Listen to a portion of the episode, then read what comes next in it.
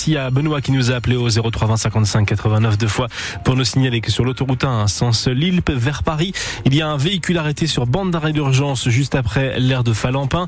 Et puis sur le secteur de Delta 3, quatre véhicules arrêtés avec la dire sur place, toujours sur bande d'arrêt d'urgence. On va surveiller tout cela. Pour l'instant, aucune répercussion sur vos conditions de circulation. Pascal Thiebold, la météo. Euh, du vent, attention ce matin, 60 euh, à 80 km heure en rafale, des températures de 6 à 9 degrés, encore des précipitations sur le littoral et un temps gris. Les grandes manœuvres ont commencé pour évacuer l'eau des inondations dans le Pas-de-Calais. Avec des pompes installées notamment près de Béthune, cinq pompes déployées sur le canal d'Air sur la Lys entre Arc et Cuinchy où l'on craint des brèches dans l'ouvrage qui est surélevé avec un, donc un risque d'inondation d'habitation en contrebas. L'eau est pompée pour être envoyée vers le sud du canal et se déverser dans la Deule. La tendance toutefois est à la décrue. Là est repassée tout à l'heure à l'Orange, Orange aussi, la Lys Amont, la Lys Plaine et la Canche. 189 communes sont touchées par ce deuxième épisode de pluie exceptionnelle, ce qui représente plus près d'une commune sur cinq dans le Pas-de-Calais. Hier, le ministre de la Transition écologique est venu constater les dégâts. Christophe Béchu promet des réponses exceptionnelles de l'État. Il s'est notamment rendu à Bourte, ce village situé à la source de la Il a été question une nouvelle fois de l'entretien des cours d'eau. Les agriculteurs sont prêts à intervenir, explique Jean-François Findinier, qui est le responsable de la FDSEA dans le canton du Quelier. Il faut attendre que l'eau s'en va, les rivières reviennent à leur niveau normal. Je suis plus partant sur des entretiens réguliers. Euh, pour moi, il y a des places, il n'y a pas grand-chose à faire. Vous parlez avec les anciens, ils disaient avant les rivières étaient débordées dans les prés. Aujourd'hui, il n'y a pas d'eau dans les prés, mais l'eau elle est sur la route. Donc est-ce que c'est le ravinement qui a fait remonter un petit peu les prés? Est-ce qu'il faut retailler un peu les prés? Pourquoi pas? Il y, a, des solutions qui peuvent pas forcément coûter cher. Il y a des places, on peut remettre des des fossés, bah, il faut les entretenir. Le problème il est l'entretien, parce que quand il y a un tétard ou une grenouille qui se promène dedans, bah, on peut pas toucher à grand chose. Bah, l'entretien, c'est couper les arbres morts déjà, parce que le jour d'une tempête, bah, ça tombe euh, dans la rivière et ça réduit le, débit. Hein. Il n'y a pas chiqué. Euh, c'est pas sorcier. Ensuite, eh ben, il faut tailler, redresser les berges. Et des fois, euh, en dessous des ponts, ben, ça s'accumule. Il faut redégager en dessous des ponts. Il faut que l'eau le file. Jean-François Findinier, le responsable de la FDSEA dans le canton du Quelier. Une réunion est prévue mardi prochain à Arras entre le ministre de la Transition écologique, les élus locaux et tous les acteurs de l'eau. Hier, Christophe Béchu a évoqué la possibilité de ne pas demander de nouveaux dossiers pour classer en état de catastrophe naturelle les communes déjà touchées.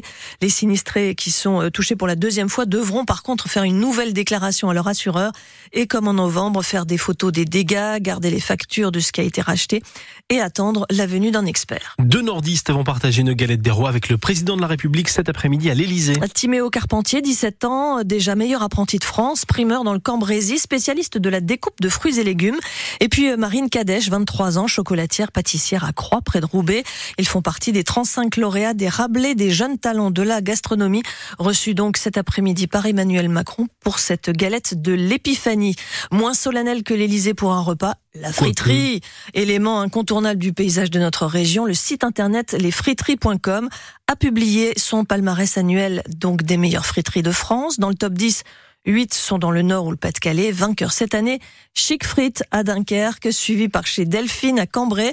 Et pour compléter le podium, la friterie hercinoise à R5 Coupigny. France Bleu Nord, 6h34. Les basketteurs de Gravelines sont toujours sans salle pour euh, disputer leur match de championnat le 20 janvier contre Nanterre. Les dirigeants du BCM ont rencontré ceux de l'USDK, le club de handball de Dunkerque, ainsi que des responsables de la communauté urbaine. Jouer au stade des Flandres paraît aujourd'hui encore compliqué parce qu'il faut acheter, mettre en place et stocker un autre parquet pour le basket parce qu'il faut un nouveau panneau d'affichage et parce qu'il faut gérer l'accueil des partenaires et des VIP des deux clubs les jours de match. Il fait des étincelles dans le sable et espère briller dans les prochains jours. Le motard nordiste Adrien Van Beveren prend aujourd'hui le départ du Dakar. Le rallye raid se court en Arabie Saoudite pour la cinquième fois. Au programme, 5000 km, une arrivée sur les bords de la mer Rouge. Adrien Van Beveren participe à son neuvième Dakar. L'an passé, il avait terminé cinquième et cette fois, évidemment, il veut monter sur la première place du podium. L'objectif, c'est toujours le même, c'est le rêve d'aller chercher la victoire au Dakar. Effectivement, euh, j'ai été parfois proche, j'ai chuté, j'ai connu des, échecs, mais j'ai aussi gagné des, cours de championnat du monde qui font partie de, enfin, dont le Dakar fait partie avec les mêmes adversaires. Il a manqué un petit peu de réussite, euh, peut-être un peu de, de vitesse sur certains terrains. Je pense que j'ai travaillé sur ces paramètres-là. Bah, la roue tourne, la, roue tourne, le Dakar faut le respecter, je l'ai toujours dit, je vais continuer à le faire. Je pense qu'une course qui est qu'on annonce difficile, une course qu'on annonce longue, ça peut fonctionner pour moi, ça peut me sourire et je vais essayer d'être vraiment concentré à chaque instant, de donner le meilleur, d'être d'être très solide et, je pense que c'est une stratégie qui peut être la bonne sur sur un gros Dakar comme celui-là. Adrien Van Beveren qui prend donc le départ du Dakar. L'arrivée prévue le 19 janvier. C'est le début ce soir des 32e de finale de la Coupe de France de football.